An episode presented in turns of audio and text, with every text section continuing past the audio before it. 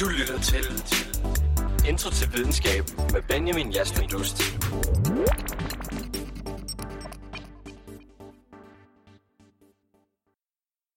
Hej og velkommen til Intro til Videnskab. Mit navn er Benjamin, og det her program er til dig, som gerne vil vide mere, dig, der er undrende og gerne vil dykke ned i fascinerende emner.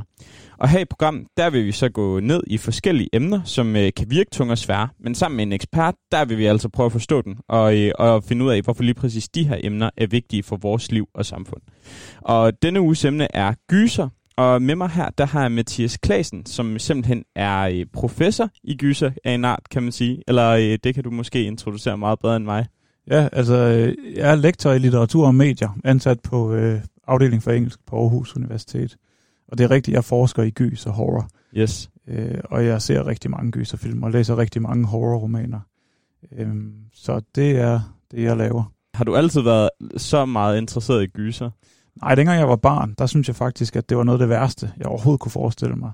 Men så skete der et eller andet i mine teenageår, og det er meget almindeligt, at man oplever, at noget, man tidligere synes var skræmmende, det bliver pludselig sådan lidt fascinerende eller tiltrækkende. Så øh, det har været der midt i 90'erne, da jeg var en 16-17, der begyndte jeg at synes, at det var mega spændende. Hvad er gyser så egentlig? Altså, det er jo sådan en genre-beskrivelse, øh, der dækker over temmelig meget. Så hvis du går ud på gaden og siger øh, gyser, så får folk et billede i hovedet, som nok typisk vil være en særlig type film.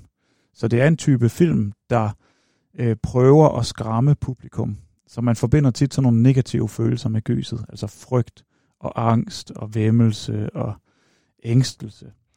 Øh, og det, det er det, der karakteriserer gyset, eller horror, som man vil kalde det på dansk, eller på engelsk. Det er simpelthen de øh, følelser, som genren forsøger at vække i publikum. Øh, og netop fordi genren er så bredt defineret, altså det er en genre, der skal trykke på nogle frygtknapper i publikum, så, så er det en genre, man kan finde alle mulige steder. Så der er gyserfilm, der er gyserbøger, der er gyser computerspil, der er haunted houses, der er forskellige former for forlystelser i øh, sådan noget som Tivoli og Djurs Sommerland, som vækker gys i folk. Og så er der sådan nogle beslægtede ting som øh, ekstremsport for eksempel, der også godt kan vække noget, noget frygt. Øh, eller når, når små børn leger fangeleg og gemmeleg, så er det også sådan en form for gys for børn. Så det er i virkeligheden et meget bredt fænomen, vi kan se i mange øh, områder af, af vores tilværelse. Ja, øh, men hvad kan gyser fortælle os? Altså fortæller den noget om vores fortid, altså dengang vi var neandertalere, mm. eller? Jamen gyset kan faktisk, altså det, det er et fedt spørgsmål, fordi øh, jeg tror mange mennesker tænker, at gys, det er sådan lidt fjollet øh, tidsfordriv. Det er sådan noget, man kan se på Netflix, når man ikke har noget bedre at tage sig til. Og der er også mange, der tænker, at gys, det er, øh, det er måske sådan lidt moralsk problematisk, fordi det handler om psykomordere, der dræber unge kvinder med store babser eller sådan noget. Altså, og det er det også nogle gange, men ikke altid. Så genren har længe haft et imageproblem som, som sådan lidt hjernedød underholdning. Øh, men jeg tror, at, at, at gyset kan fortælle os rigtig meget. Dels om vores arts historie, øh, dels om øh, menneskets natur, øh, og dels om vores samfund. Fordi gyserfilm rigtig ofte spejler samfundet. Altså gyser er gode til at reflektere de ting, vi som samfund er bange for. Så på den måde kan det være sådan et, et troldspejl nærmest, der kan, der kan give os en hel masse indsigt.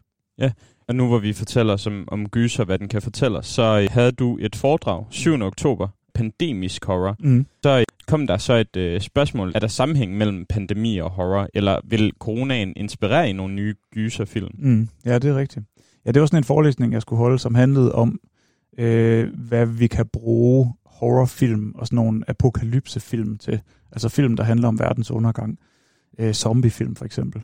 Øh, og, og, øh, og der har jeg lavet et forskningsprojekt sammen med nogle kollegaer, som tyder på, at folk, der ser mange gyserfilm, faktisk øh, har færre psykologiske problemer under coronapandemien. Fordi at de ved at se gyserfilm er blevet vant til at øh, holde deres egen frygt lidt i skak. Altså de er blevet bedre til at regulere deres egne følelser. Øh, og det er rigtigt, der var der en, der spurgte, hvordan kommer hele coronasituationen til at påvirke gysergenren fremad? Øh, og jeg synes, det er svært at svare på, fordi vi står i sådan en fuldstændig historisk unik situation. Der er ingen af os, der har oplevet en, en, en verdensomspændende virus, som lukker det ene samfund efter det andet ned. Øhm, og det, at det er så ukendt for os, gør også, at det bliver meget svært at forudse, hvad der kommer til at ske, hvordan verden kommer til at ændre sig. Men jeg tror, at inden for de næste par år, så vil vi se rigtig mange gyserfilm, der handler om, om virusudbrud og, øh, øh, og, og sådan nogle samfundskollaps. Det tror jeg. Det lyder ret spændende, at det kan have den her sammenhæng. Øh, og nu talte du lidt om, I, I øh, havde den her forskningsgruppe, men hvordan forsker man egentlig i gyser? Ja, det er der mange, der spørger om. Det virker jo lidt øh, måske øh, underligt, at man kan forske i gys. Øh, og der er flere måder at gøre det på. Altså, der findes gyserforskere rundt omkring i verden, der for eksempel øh, analyserer film og kigger på, hvad er det for nogle virkemidler, forskellige film bruger, hvordan laver man et jumpscare, hvordan skaber man en, en atmosfære af spænding og, og angst og sådan noget. Øh, eller som kigger på det, vi snakkede om før, med hvordan gyserfilm kan reflektere et eller andet i samfundet. Så for eksempel at kigge på gamle gyser fra 70'erne, øh, Exorcisten eller Dødenskab eller sådan noget, og så se på, hvad er det for nogle ængsteligheder i det amerikanske samfund, som de her film spejler. Øhm, så det er sådan en meget klassisk humanistisk måde at gå til gyset på, rent forskningsmæssigt. Øhm, hvor man forsøger at skabe en teori, og man laver noget analyse, og man fortolker på nogle værker.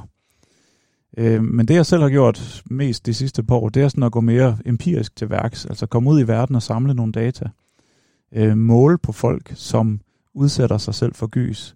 Se, hvad der sker i deres hoved, og hvad der sker i deres krop, når de bliver bange, samtidig med, at de har det sjovt. Nu, øh, nu kom vi på, at folk, der, øh, der normalt så gyserfilm, de, øh, de fik færre psykiske problemer i mm. coronaen.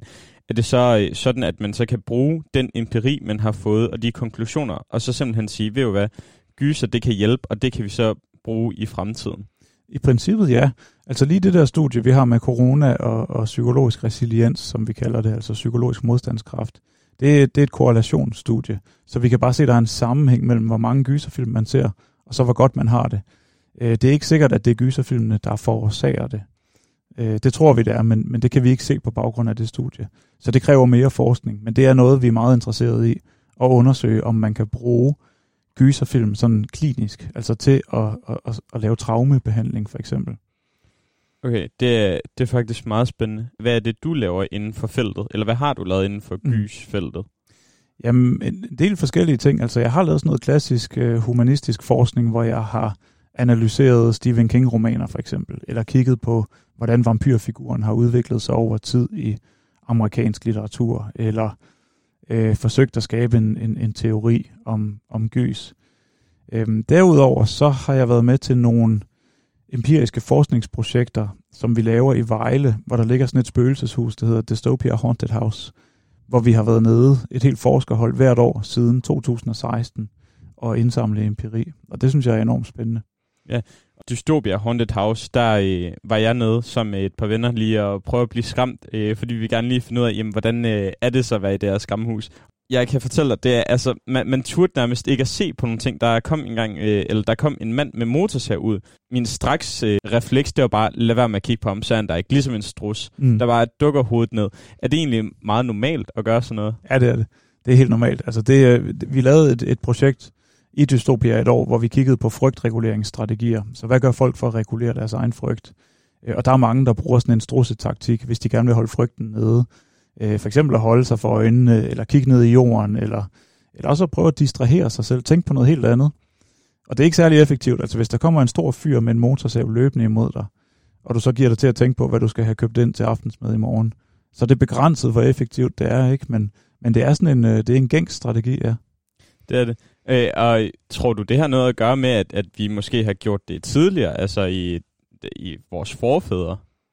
Ja, jeg tror rigtig meget af den adfærd, vi har i dag, når vi opsøger gys, det er den samme adfærd, som vores evolutionære forfædre øh, udviste.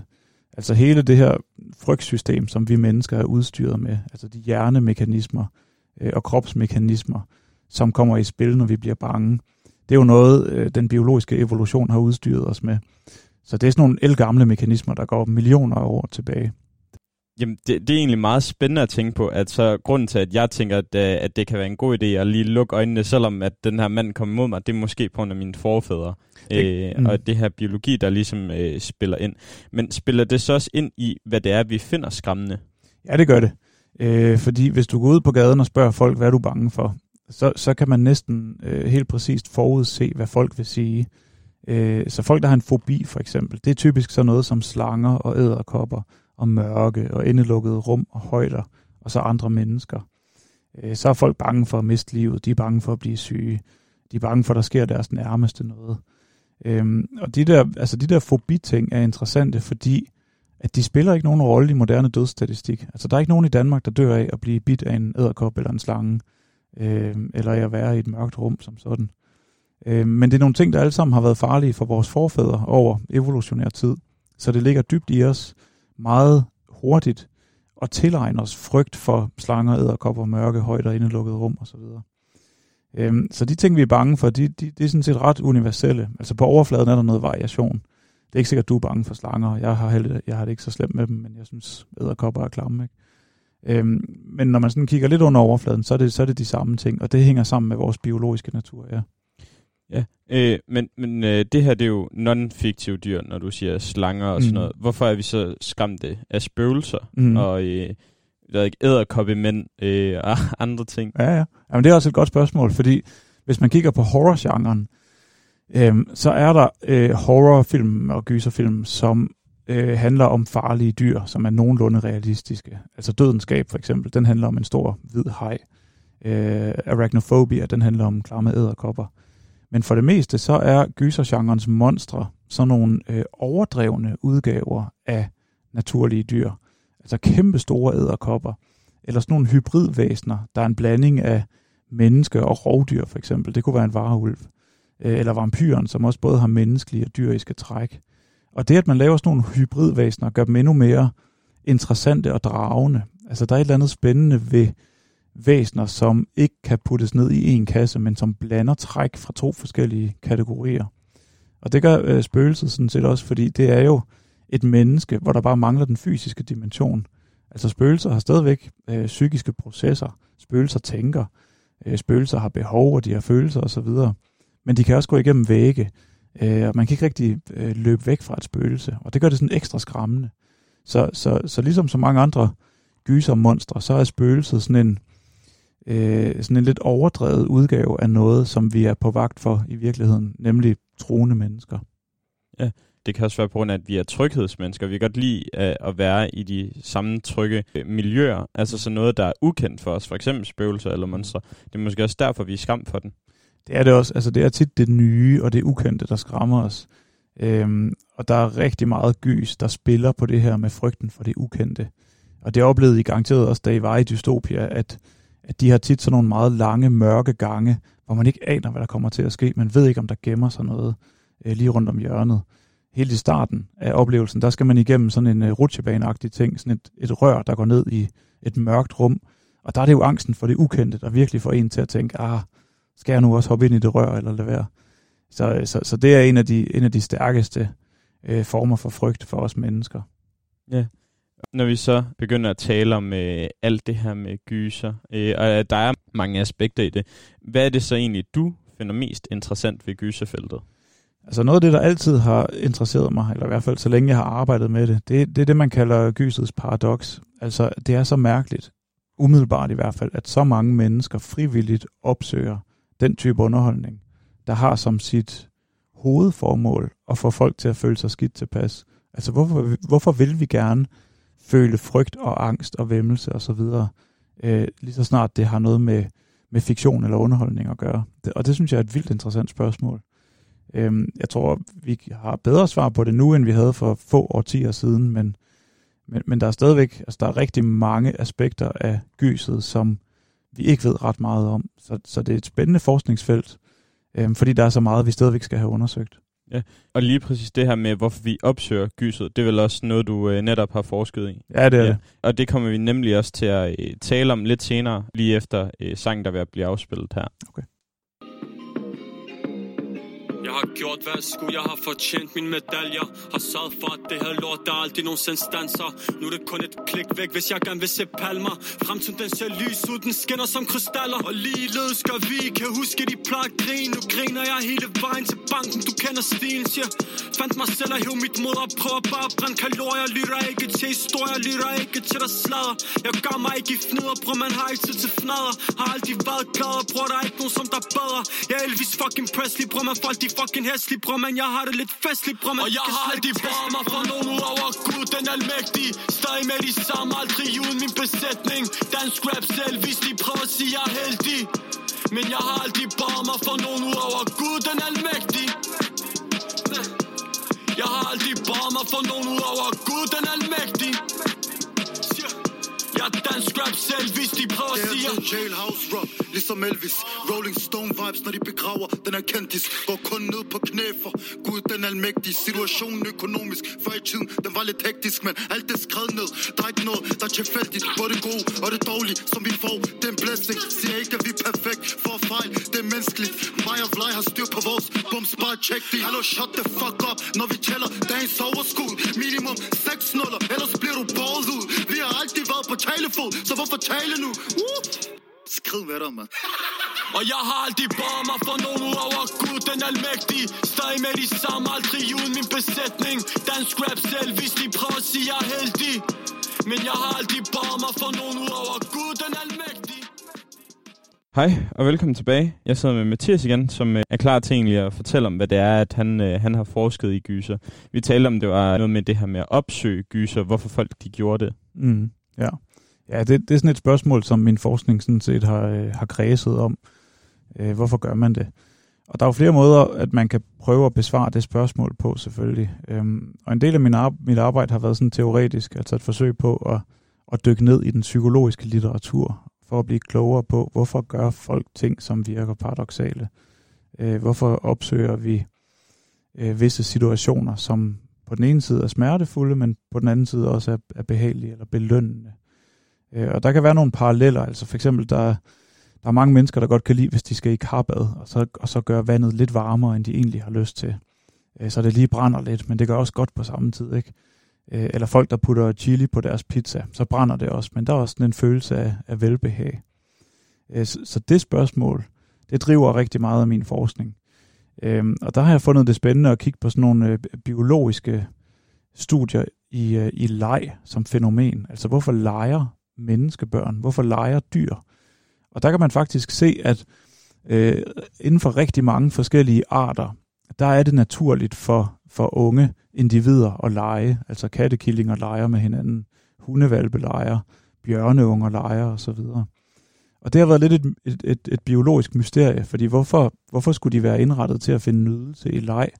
Var det ikke bedre, hvis de brugte deres tid på at lære at finde føde, eller et eller andet andet sådan umiddelbart anvendeligt? Øh, men der mener biologerne så, at, at leg er en vigtig mekanisme, som man bruger til at lære noget om verden, men i sådan en, en, en sikker kontekst, en sikker sammenhæng. Så når menneskebørn leger, så, øh, så simulerer de forskellige situationer.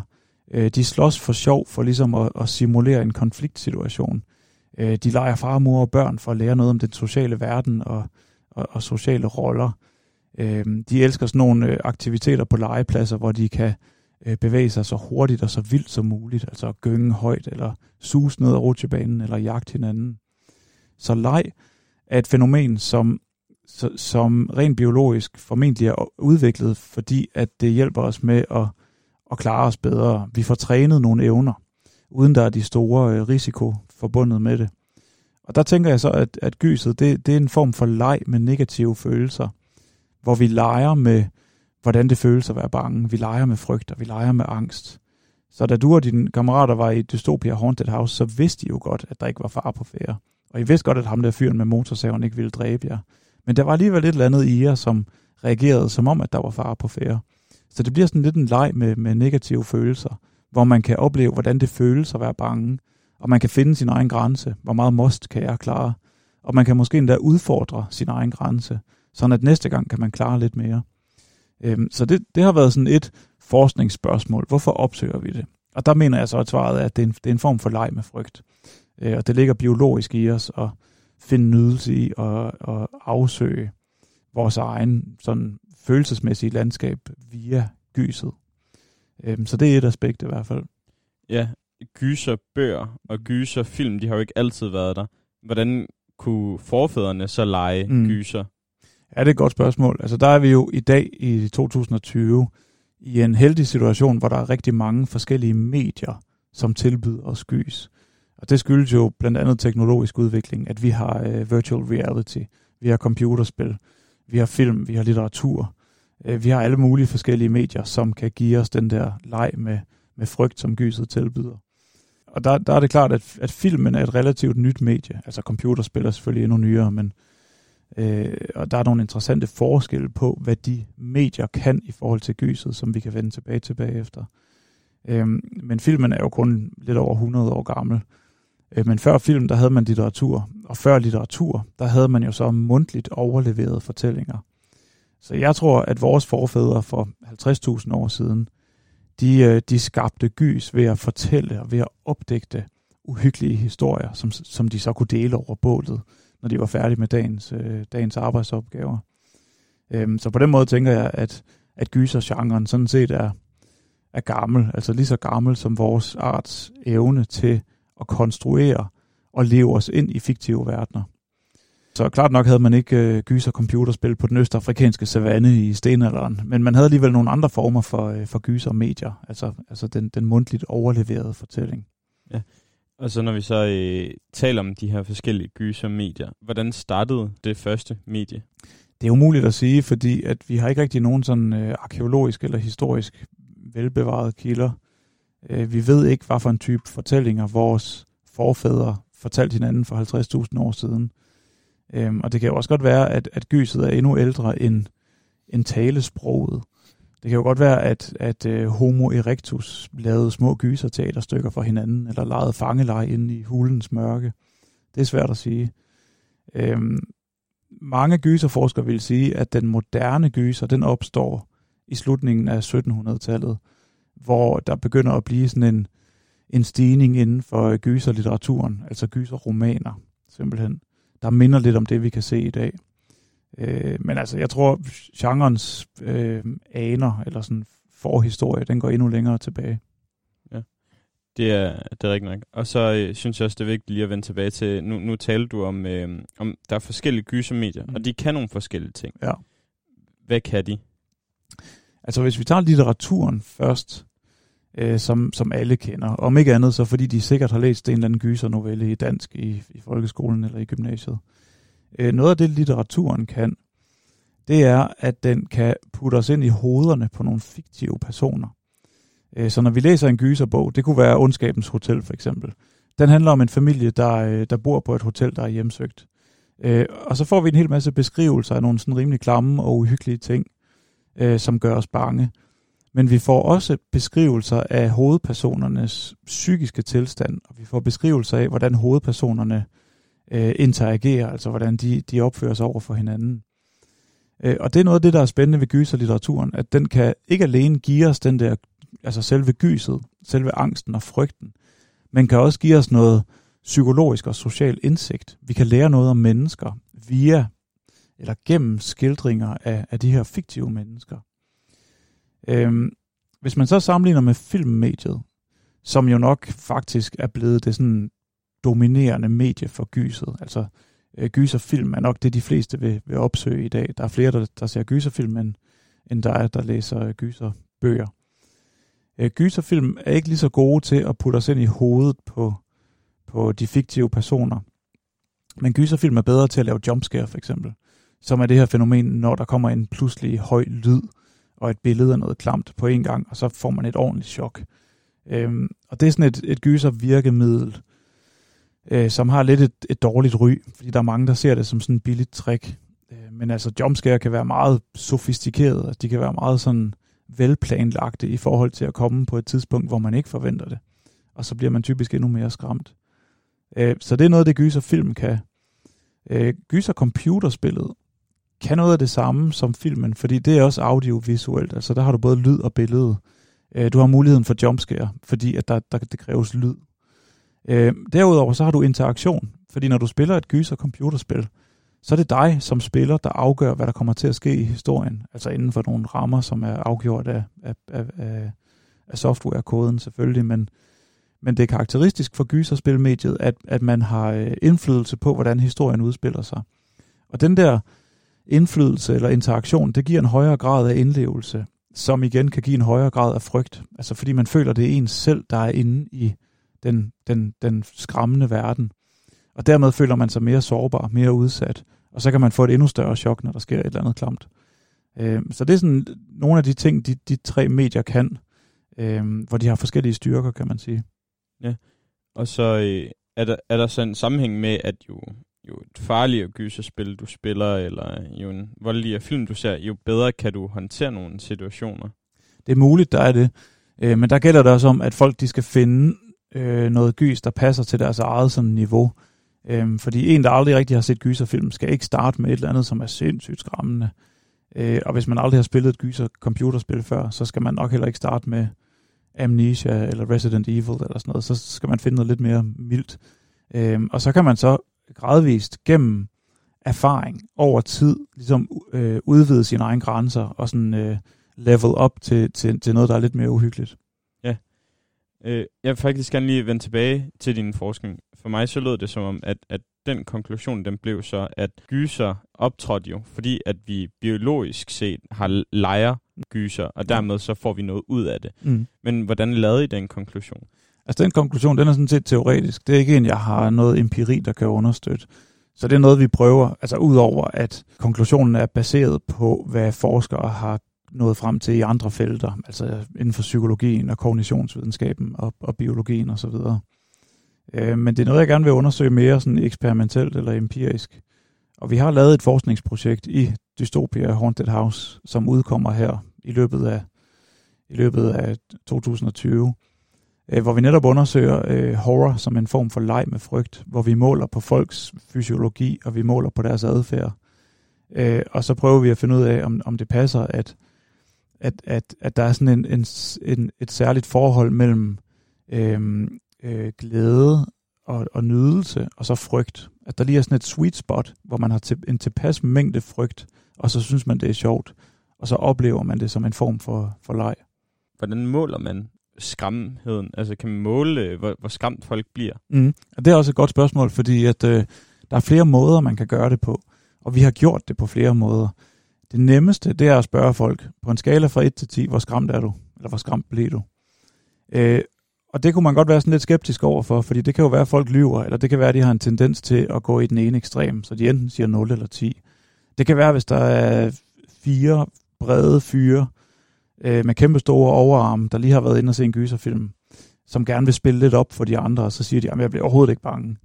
Øh, men, men, men det man så også kan gøre, det er at måle på deres øh, hjerterytme, altså måden hjertet opfører sig på. Og der kan man så få et mål for frygt. Man kan også måle på, hvor meget pupillerne udvider sig, eller hvor meget man sveder, altså kigge på, øh, på sådan noget øh, biofeedback.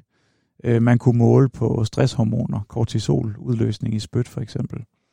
Det vi har gjort, øh, det er, at vi har, vi har spurgt folk, og så har vi målt på hjerterytme, og så har vi kigget på deres adfærd, så vi har placeret nogle, nogle overvågningskameraer, der filmer folk, når de bliver forskrækket.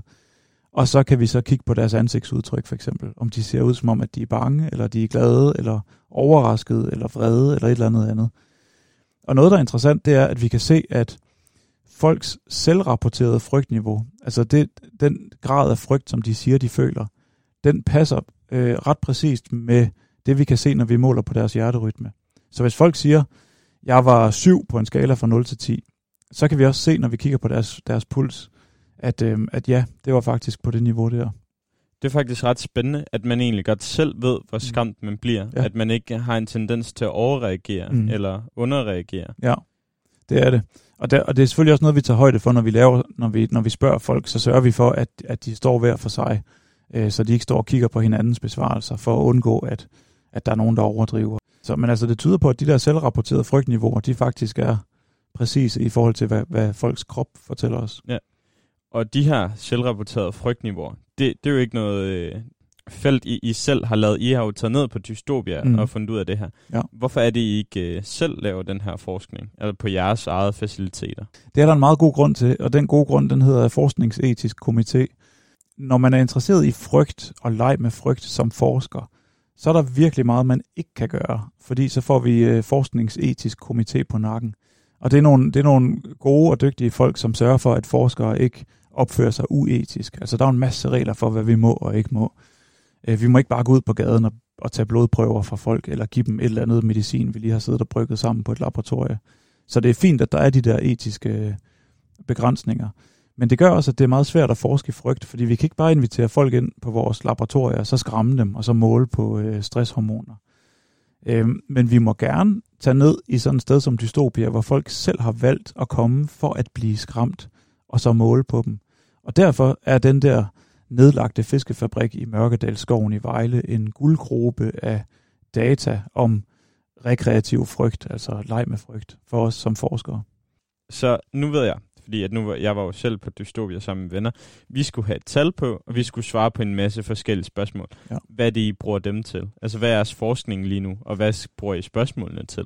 Så det er lidt to forskellige spørgsmål. Ja, det er det. Øh, men jeg kan ikke sige så meget om nogle af delene, fordi at så øhm, risikerer jeg, at nogle af de folk, vi vil have som forsøgspersoner senere på måneden, hører dit øh, program, ja. Og så ved de, hvad det handler om, og det må okay. de faktisk helst ikke. Jamen, det er faktisk helt fair. Okay. Så lad være med at øh, snakke om det.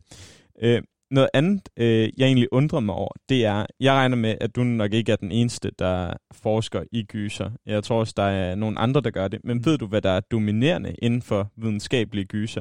Hvad er det, man gerne vil finde ud af Mm. her for tiden? Altså det er rigtigt, der er internationalt set, er der temmelig mange gyserforskere. Øh, der er ikke ret mange i Danmark, men, men, men sådan på verdensplan er der en del. Der er nogle hundrede, vil jeg gætte på. Øh, men langt de fleste, de har en humanistisk baggrund.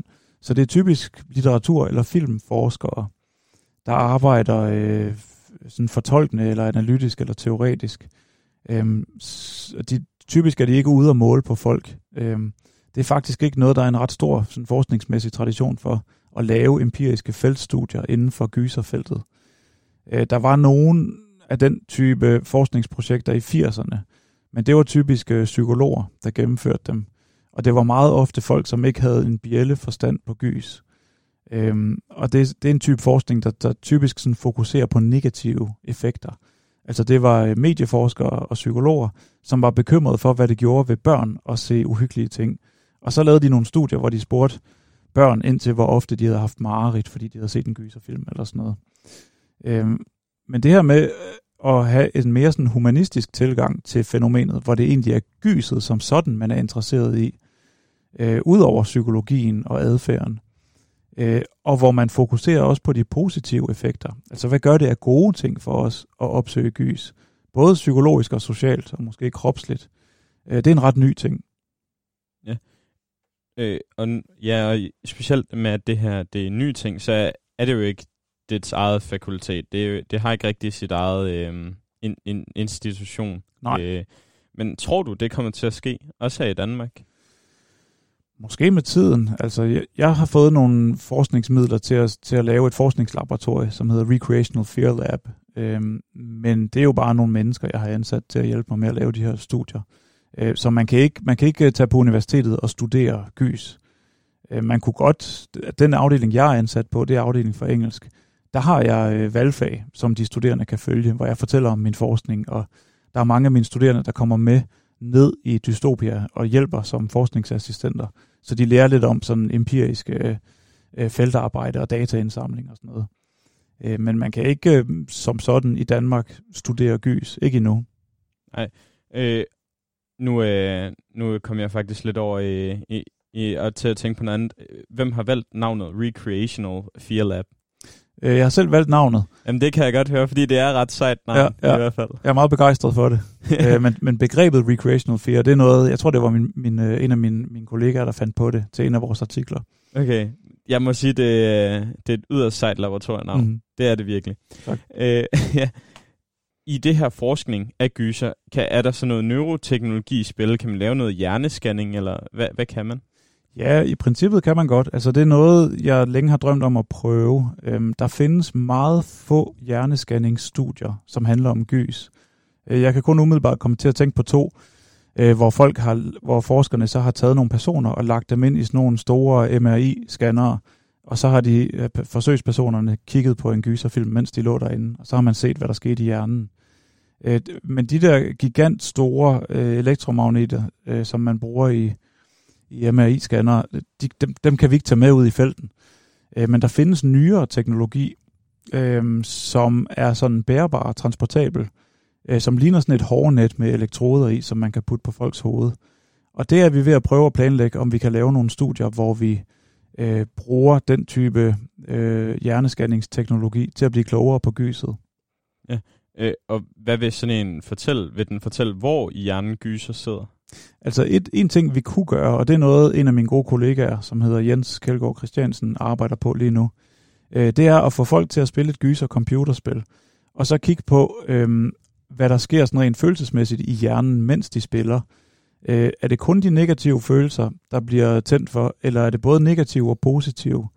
Øh, og hvis det kun er de negative, hvornår kommer de positive følelser så? Er det så, når man er færdig med at spille, og man tænker, okay, det var slemt, mens jeg gjorde det, men nu, nu føler jeg lettelse, eller... Øh, det, det, det vil nok være svært at se, hvor gyset sidder som sådan, men man kan kigge på, om der er aktivitet i nogle af de strukturer, som har med frygt at gøre, for eksempel. Ja.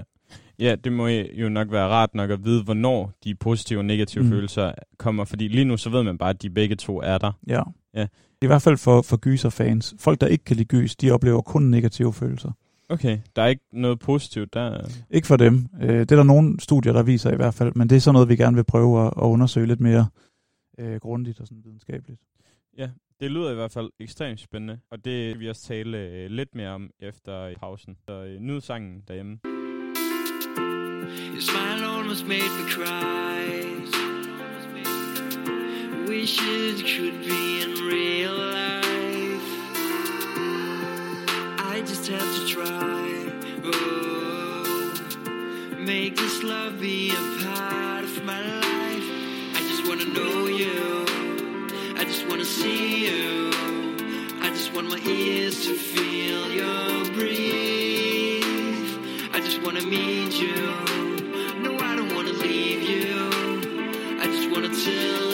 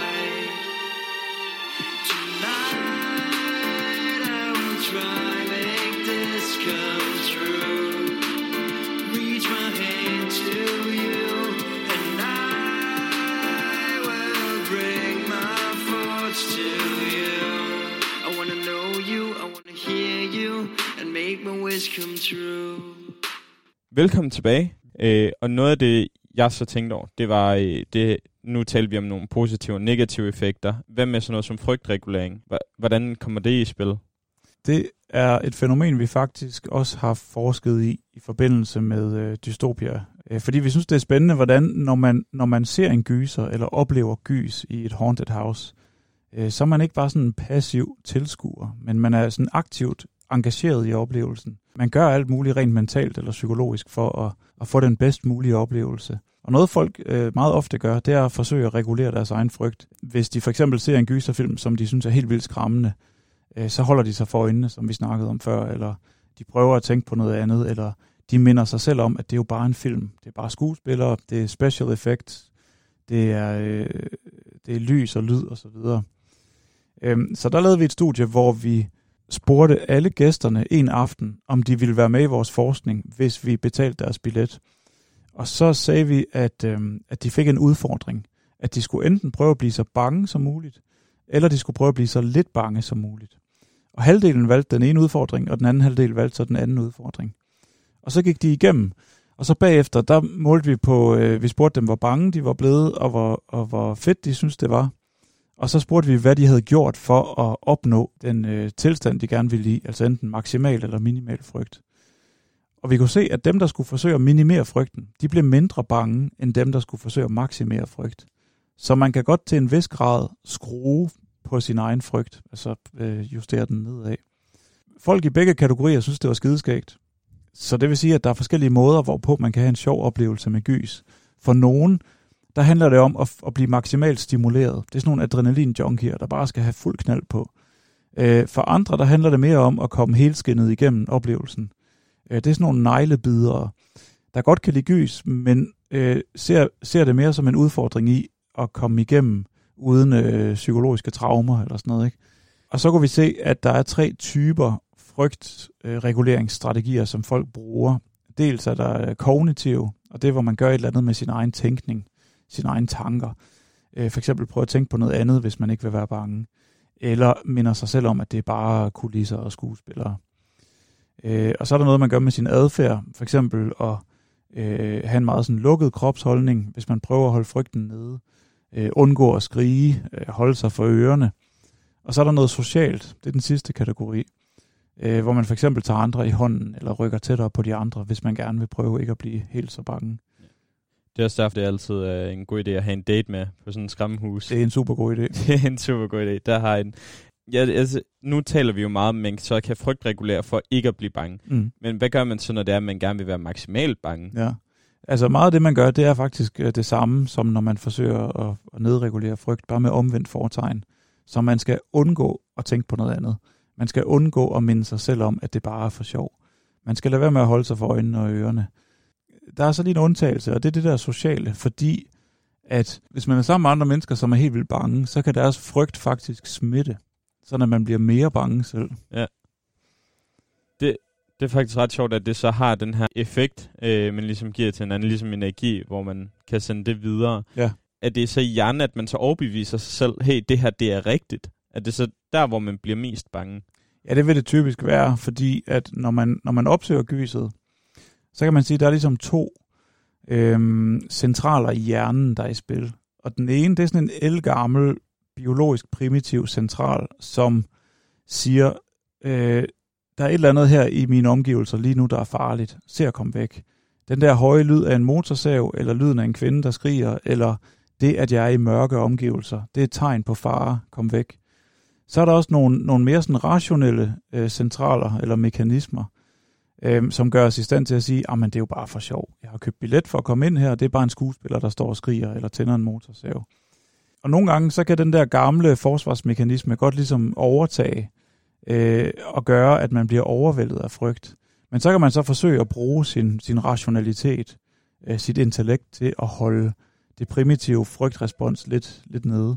Hvad hjælper det, at man overbeviser sig selv om, at det her, det er mega skræmmende? Øh, så vil man blive mere bange sandsynligvis. Altså så lever man sig mere ind i det. Øh, så hvis man siger til sig selv, at, at ja, det her det er, der er virkelig fare på færre, der kunne gå alt muligt galt her, øh, så vil man typisk opleve en større øh, frygtrespons. Øh, og det er jo sådan noget, altså også computerspil og film og så videre, de prøver at skabe en illusion. Øh, det er jo ikke meningen, man skal lægge mærke til, øh, hvordan kameraet bevæger sig for eksempel. Øh, man skal helst ikke se, at monstrene det er bare skuespillere i makeup. Øh, De forsøger at lave så, så pletfri en illusion som muligt, så vi glemmer, at det er fiktion. Hvordan målte I egentlig, at begge grupper havde det lige sjovt? Var det at spørge dem, eller ja. Ja. kunne I så se det på deres hjerterytme? Eller? Det, vi kiggede ikke på hjerterytme det år, så det var igen, det var selvrapportering. Ja. Der spurgte vi, øhm, hvor sjovt var det derinde. Ja. Hvordan tror du, at man så ville måle sjovhedsfaktoren? Jamen det gjorde vi faktisk i et andet studie, vi lavede året efter. Og der kan vi, øh, der har vi forskellige mål, som vi så kan sammenligne. Der er selvrapportering, altså hvor vi spørger folk. Så er der videoovervågning, hvor vi, hvor vi kan se på deres ansigtsudtryk og kropsholdning, om de har det sjovt eller ej. Altså, der får man så nogle forskellige folk til at, at kigge på de der videoer, og så kode. Altså simpelthen øh, at sætte et kryds i en, øh, i en, i en kasse i sådan et øh, Excel-ark, hver gang nogen smiler, eller når de åbner munden for at skrige, for eksempel. Øh, og så hjerterytme, som igen kan fortælle os noget om deres følelsesmæssige tilstand. Så jeg har også et samarbejde med sådan nogle, der ligesom studerer social adfærd. Ja, der er altså mine, mine kollegaer, de er, de er, de er sådan kognitive øh, videnskabsfolk. Øh, det er kun mig, der har sådan en hardcore humanistisk baggrund, kan man sige. Det, det er meget fint. Noget af det, vi, øh, vi også lige talte om i pausen, det var det her med, om man kan finde ud af, hvad der skræmmer folk mest. Mm. Det tror jeg godt, man kunne.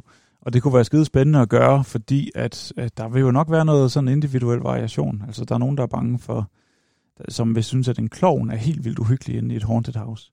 Og så er der andre, der vil synes, at det er meget mere uhyggeligt at være alene i et rum, som er helt mørkt. Øh, og så er der nogle tredje, der vil synes, at det værste, det er, når man ser sådan nogle klamme, øh, blodige ting, for eksempel. Øh, og det, sådan et studie kunne man godt lave. Altså, vi har også talt om at gøre det på et tidspunkt, for eksempel ved at bruge eye-tracking-teknologi, hvor man giver folk sådan nogle briller på, og så kan man se, hvor de kigger hen, og hvordan de reagerer på det. Og så kunne vi sammenligne, hvordan forskellige folk øh, reagerer, hvad de synes er mest skræmmende, og prøve at blive klogere på, hvad er der kønsforskelle, er der aldersforskelle, er det sådan, lidt, en, en teenager er særlig bange for en bestemt ting, og så vil de ældre være bange for noget andet, eller hvad. Så det kunne være fedt at, at prøve at gøre i fremtiden. Ja.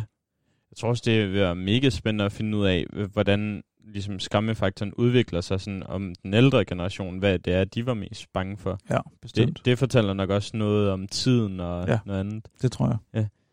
Jeg, øh, jeg er ked af at sige det, men vi har desværre ikke øh, så meget mere tid øh, at tale om gyser. Men til gengæld, så har vi faktisk lige noget tid til at tale om dystopia. Mm. Fordi at øh, jeg fik jo lov til at tage ned til det her skammehus sammen med to andre venner, og så blive skræmt rigtig, rigtig meget. Der var både monstre, og der var noget, øh, noget med regeringen og sådan noget. Dystopia, hvad er det egentlig helt? Altså det, for det første er det vildt fascinerende, og jeg har jo haft det her forskningssamarbejde med dem i en, i en årrække, som jeg er meget glad for. Øh, og det er fascinerende, fordi det er, det er flere hundrede ildsjæle, der arbejder frivilligt på at lave skræmme attraktioner. Og de laver forskellige ting, men deres sådan, kronjuvelen i deres øh, udstyr, det er, det er det Haunted House, de laver hver oktober måned i, øh, i Vejle. Og der har de simpelthen en, en nedlagt fabrik, som de omdanner til det vildeste redselskabinet, hvor man køber billet, og så går man igennem 40-50 rum, der så er dekoreret til at være så skræmmende som muligt, samtidig med, at man føler, at man er hovedperson i en gyserhistorie. Øhm, så der er altså de her øh, gyser ildsjæle, der bruger utrolig meget tid på at konstruere en underholdende attraktion, der bare skal være så skræmmende som overhovedet muligt.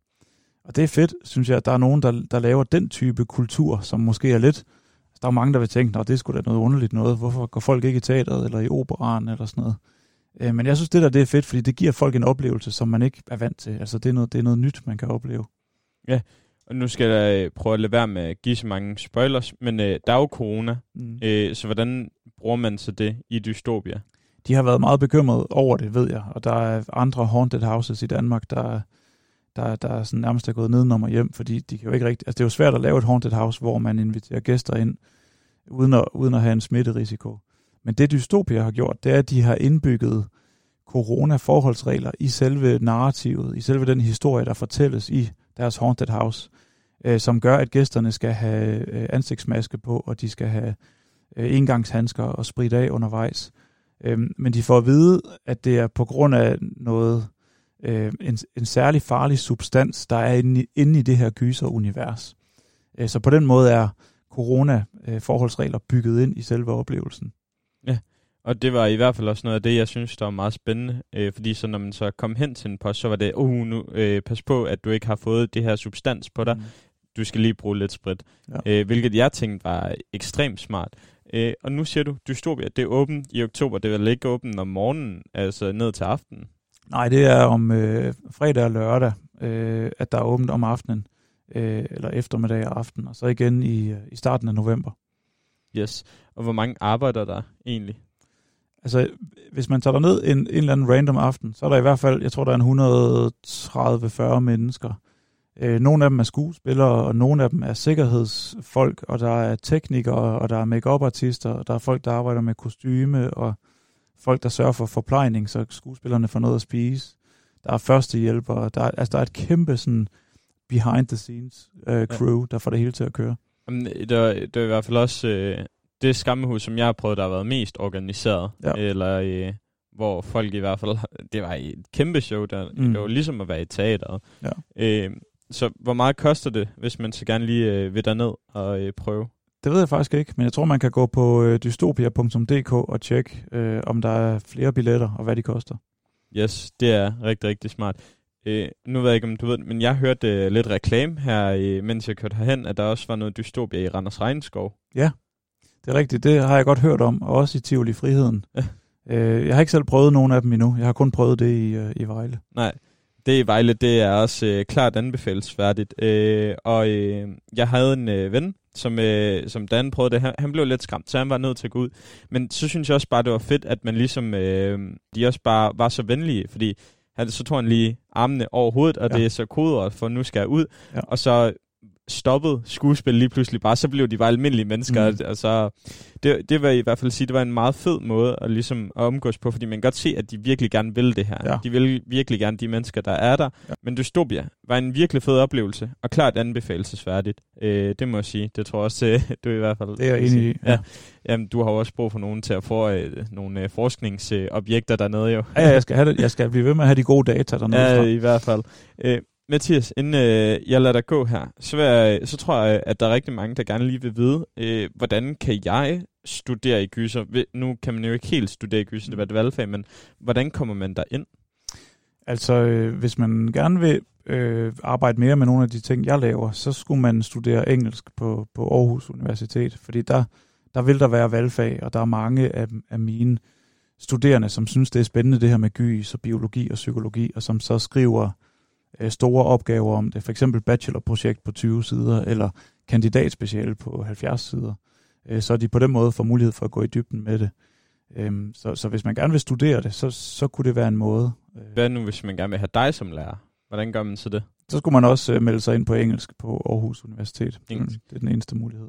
Okay. Der er ikke, øh, man kan ikke studere øh, sociale adfærd, eller og så komme ind på gyser. Øh, det kunne man nok godt, men så vil jeg ikke være underviseren. Nej, Øh, men, altså, det kan være der i fremtiden, at vi laver nogle sådan tværfaglige fag, Ja. sådan at det også vil blive øh, aktuelt for folk, der læser på, på samfundsvidenskab. Ja. Eller. Man skal også huske på, at det er jo et nyt fag. Ja. Øh, jamen, det er jo, øh, det er jo fedt. Øh, nu ved vi så, hvor vi kan studere det henne, os der godt kan lide gyser. Mathias, tusind tak, fordi du vil være med. Øh, det har været ekstremt spændende at gå i dybden med gyser. Øh, fundet ud af mange ting. Øh, blandt andet med, at begge grupper, om du vil være maksimalskam eller minimalskam, de, de har det lige sjovt. Mm. Og, øh, og hvorfor det er, vi overhovedet opsøger øh, gyseren.